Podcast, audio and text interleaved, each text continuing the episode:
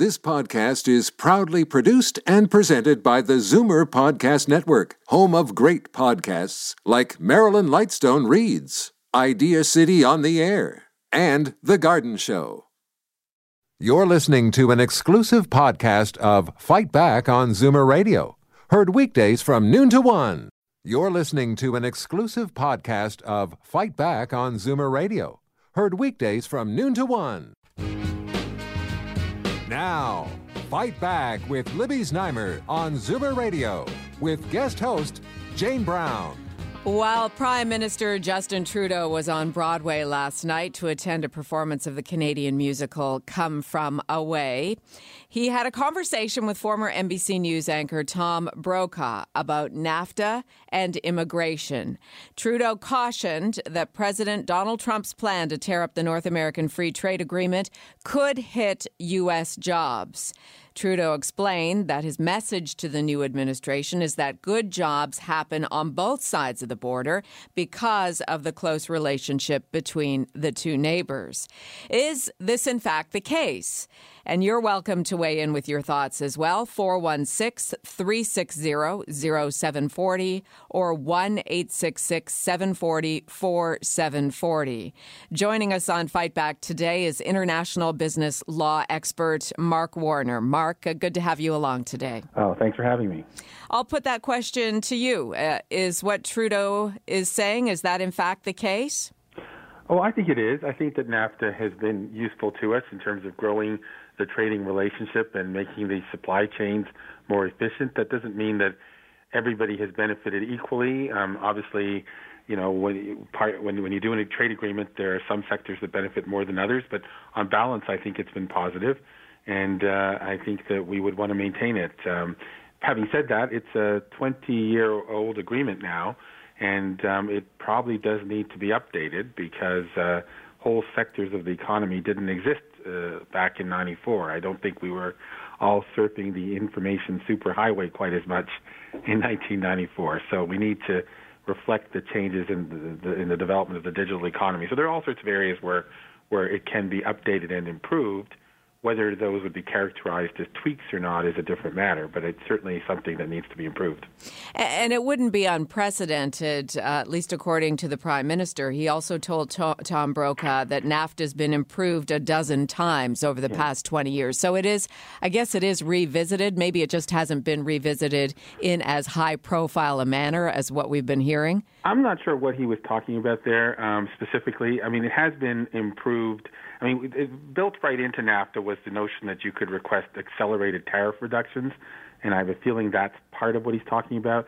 Other than that, we did sort of amend it once by agreement of the parties on rules of origin and how they'd be calculated, and uh, also in certain rules for um, how dispute settlements and investors chapter would work. So I, I wouldn't be thinking that it's as close to a dozen times unless you were being very generous.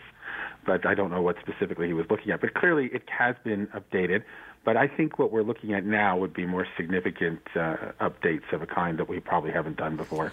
Mark, let's have a conversation. And since you're an international business law expert, you can probably put things uh, in layman's term.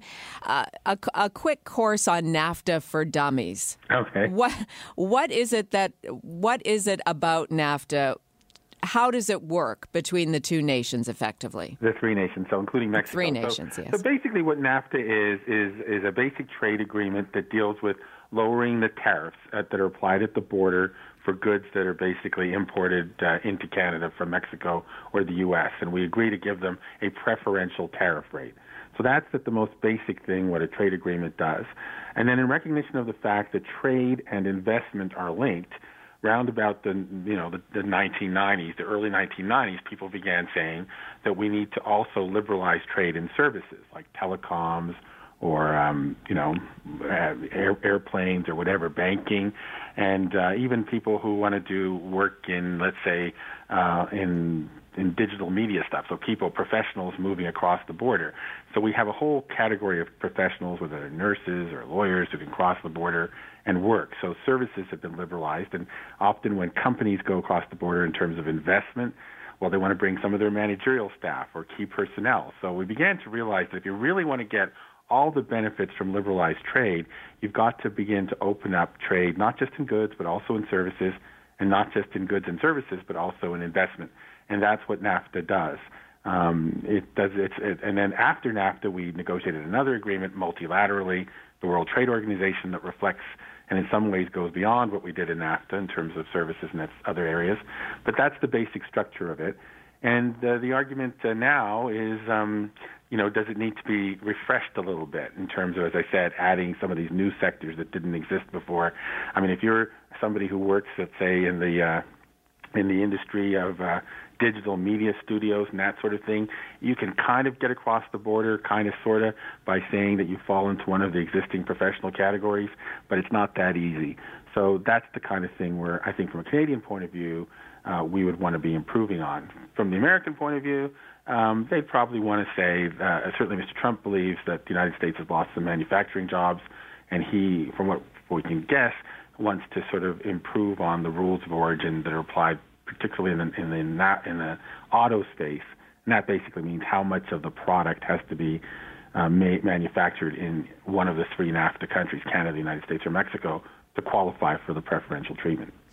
We're having a conversation with international business law expert Mark Warner, and your questions of Mark are welcome. 416 360 0740 1 866 740 4740. Our conversation today is prompted by comments that Justin Trudeau made last night uh, while in New York and watching a Broadway performance of Come From Away to anchor Tom Brokaw, former NBC anchor Tom Brokaw, about NAFTA and immigration, saying that if Donald Trump tears up the North American Free Trade Agreement, it will hit U.S. jobs. It will affect the middle class. So, Mark, I understand you're not a strategist, but in terms of strategy, speaking to Tom Brokaw with his message, which certainly will get back to Donald Trump, was that a savvy thing to do? Because he's hitting Trump's key words of jobs and middle class. Um, I think it is, but I mean, I think he's walking a tightrope. And some of these things, I wonder whether they're not directed more at the domestic market here in Canada than they are in the United States. Um, I think there's some advantage to saying these things in the United States.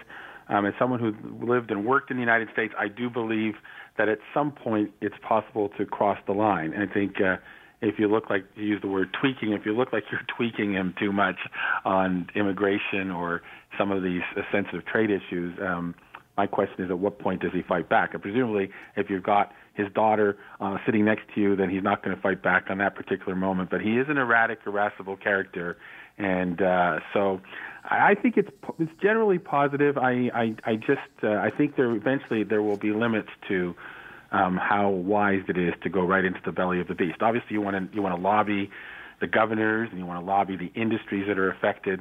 But I, I wouldn't think you'd want to be taking him on too frontally in his own country. And you know, if you're doing it in New York, you're in a pretty safe surrounding. I'm not sure about Houston, but but uh, but you know, he, at some point, I think it's something that they've got to be careful in how they modulate that. Well, certainly, Prime Minister Trudeau has been very careful when it comes to talking about Trump's controversial immigration policies. In fact, part of that conversation last night with Tom Brokaw. Uh, Tom asked uh, Prime Minister Trudeau about Canada's more relaxed immigration policy and whether it will pose a problem in the future. Right. What's going yeah, to be the impact of that long term, not just politically, but economically and culturally? We'll agree to disagree on certain things, but. Uh, I know, and I've always felt for Canada, that we recognize that diversity is a great source of strength, and that's something that we're, uh, we're open to in the world. So if I'm an immigrant in the Middle East and know that I can't get into the United States, so I just turn my dial and say, I'm going to go to Ottawa. Last year we took in 40,000 refugees as well, uh, but we have a rigorous process that does take years, and, and, and it's, it's something that is important uh, that we get right because Canadians understand how important it is uh, to bring in people who can uh, be integrated and succeed, and that comes from the full diversity of the planet. So Mark Trudeau has been very careful not yeah. to uh, not to weigh in on Trump's policies, and yet uh, because in effect they don't directly relate to Canada's immigration policies, but when it comes to NAFTA, he he is entering his comments and his cautioning and, and his warnings, so to speak. So he's Yeah. being very careful. Uh, he's I don't know choosing his issues carefully. I have to be honest with you. I, I don't know that he. I wouldn't say he's being very careful. I think that uh, to go into another person's country, another leader's country, and basically say, "Hey, this is what we do on immigration, and we do it differently." I, I'm not sure. I just don't know how Trump will hear that. I think that in Canada, it clearly is being played as being very careful because we'd like to see him do more. Um, personally, I, I'm not sure how that wears or will wear in the United States as being very careful or not. Um, and, and I think there's also a ten, there's also at some point there are nine million there are nine million people apparently I think who are undocumented in the United States or some high number like that.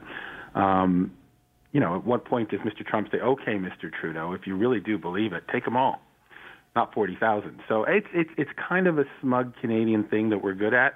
Um, I don't know. I think at some point, though, even the way he's doing it isn't going to wear all that well in the United States.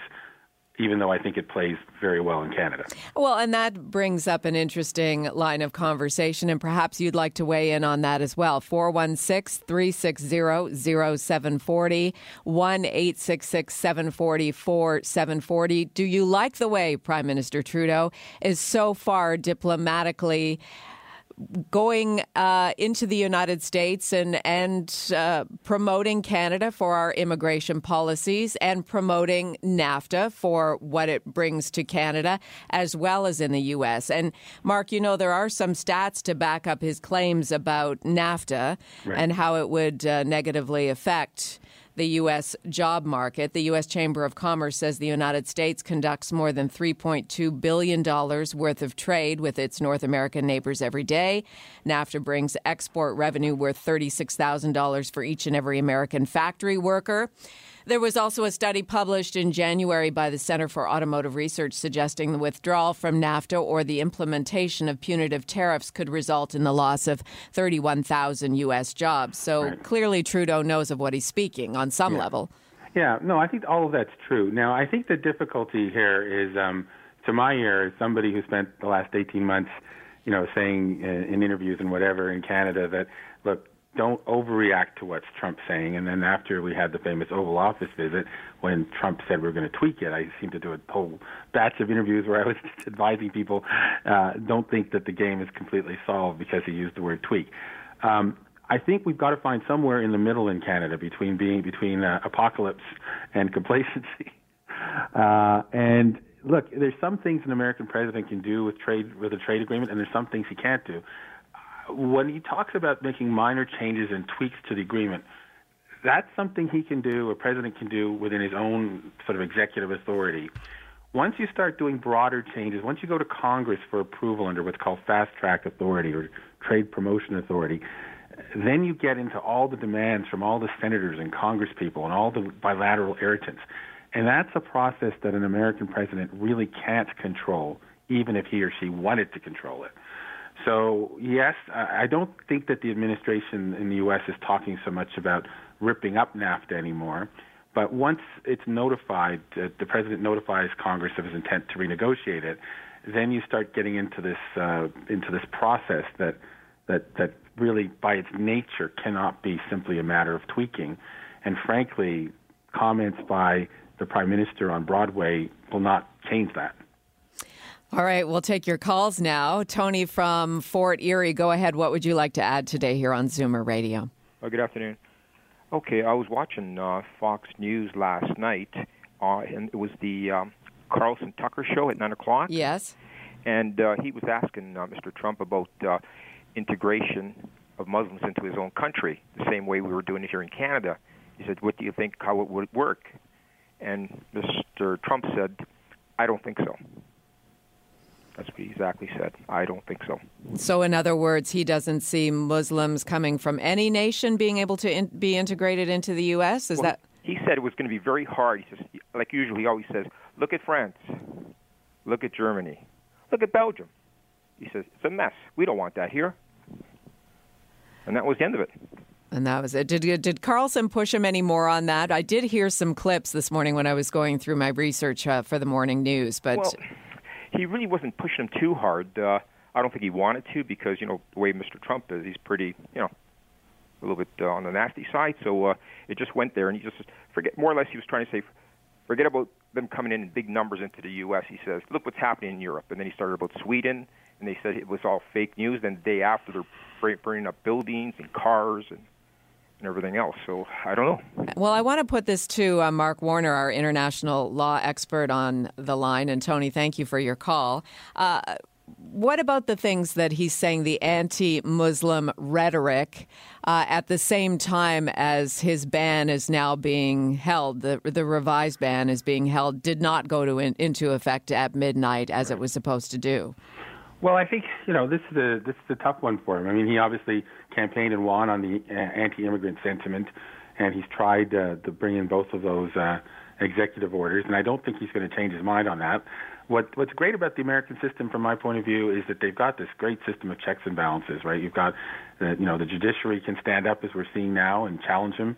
Um, you've got uh, the various uh, companies, you know, corporate leaders are standing up in terms of the, particularly in the high tech area that are affected by some of these immigration bans. So I think for the next four years, we're going to see a lot of people um, fighting back and resisting in different ways, and and with any luck, the system will work. Um, having said that, um, you know, wearing my American lawyer hat because I'm both, I would caution people from reading too much into a district court decision from Hawaii. My fear is that once this goes up the chain to the American Supreme Court, as it ultimately will, that Trump will have the stronger hand in the arguments there for some technical legal reasons, and um, that uh, may be a danger in in declaring premature victory on some of these things. Oh, and we've used the word tweak a lot uh, so far in the show. Uh, has he tweaked the ban enough that it meets legal requirements? Well, you know, here's what it comes down to. An American president, traditionally in American law, is seen to have a wide discretion in foreign affairs. In fact, what's interesting, Jane, is that if you take a look at the cases that I would look at to figure out how much a president can do in the trade law area, those cases that are referred to there are almost identical to the cases that are referred to in the immigration area. They sort of go, they cross refer to each other.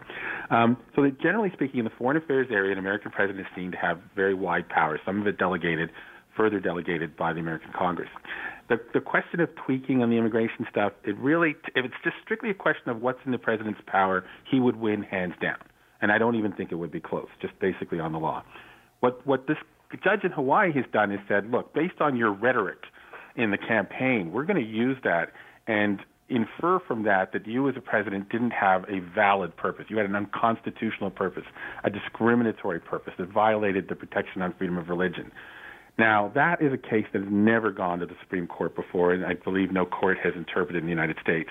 That that's going to bring two conflicting values. Can you, in the middle of a campaign, take the hurly burly of a campaign and use that rhetoric to infer something about the president's discretion. And if you do that, are you going to bring the courts into basically questioning all of the foreign policy decisions of a president?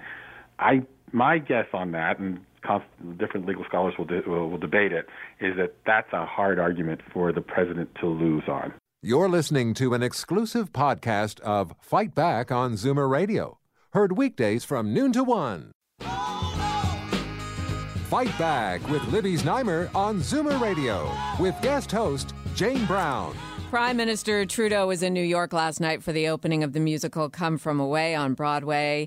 While at the theater, he was interviewed by journalist Tom Brokaw about NAFTA and immigration, and he he cautioned Donald Trump, the U.S. president, of tearing up NAFTA, saying the document could be tweaked but not torn up because if it were to be torn up, it would cost thousands and thousands of U.S. middle class jobs. We're taking your calls here for international law expert, international business law expert Mark Warner. Let's go to Al in Brantford. You have a question or comment, Al? Yes. I would want to know if he's got any numbers in his head right there uh, regarding how many Asian companies have came into Mexico, built plants, and used that part of NAFTA with Mexico to backdoor into the United States and Canada. Hmm. I do know one line that left Oshawa, the car line from GM. They took it from Oshawa to Mexico. The cars were being built down there for a daily wage of what it costs GM for one hour's, or pardon me, uh, uh, one hour's labor in Oshawa. They were paying for one day's labor in Mexico, but the cars were coming back to both U.S. and Canada with no reduction in in in uh, in the price. Okay, great question.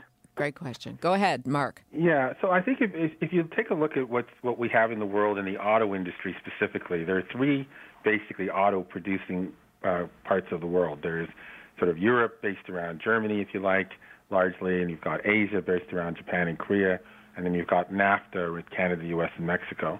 And if you take a look, there's a really good work that's come out of a think tank in Washington called the, uh, the Peterson Institute. If you take a look at that, you'll see that each one of those regions has a sort of low wage um, jurisdiction attached to it to produce some of the products because it's just the way it is. Some of the things um, that go into making a car um, are, you know, you need to produce uh, very cheaply. And that's not, Mexico fulfills that function with NAFTA. Some of those other countries in Southeast Asia uh, fulfill that function within the Asian auto uh, market. And Eastern Europe, or what we, I guess what we now call Central Europe, fulfills that function, as well as some of Southern Europe in the in the in the in the European market. So, so I think that it's fair to say that, that that has affected some of the production. But what you need to look at it too is the overall rise of investment. You know, if you look at Canada, for instance, just to stay with Canada, the, the, the days when the Detroit Three were the major part of production of autos, maybe that's about 20 years out of date now. Now we have the tremendous uh, production or uh, here in Canada from Korea and, and Japanese manufacturers. So, so they've actually invested in Canada in part because they want to take the advantage of those NAFTA rules of origin and assemble the cars and then export into the United States. So if you, when you do these kind of calculations, you've got to look both ways in terms of the overall more efficiency of the North American supply chains, so let's call it the Detroit Three, and as well the increased investment in trade that's come from the Asian manufacturers who have set up in Ontario and in Mexico also to export into the United States. So it's a net positive, but as I said earlier, not everybody benefits equally in every single market.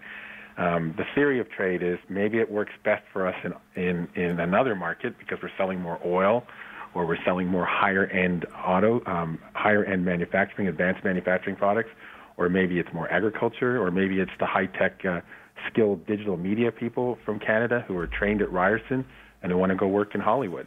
And so you've got to look at the whole. You really can't pull apart one sector, I think, when you look at trade. Excellent. Thank you so much for your time today, Mark. We were all schooled a little bit more than we were a half hour ago on NAFTA, that's for sure. Thanks for having me. International business law expert Mark Warner. You're listening to an exclusive podcast of Fight Back on Zoomer Radio, heard weekdays from noon to one. You're listening to an exclusive podcast of Fight Back on Zoomer Radio heard weekdays from noon to one. You're listening to an exclusive podcast of Fight Back on Zoomer Radio, heard weekdays from noon to one. This podcast is proudly produced and presented by the Zoomer Podcast Network, home of great podcasts like Marilyn Lightstone Reads, Idea City on the Air, and The Garden Show.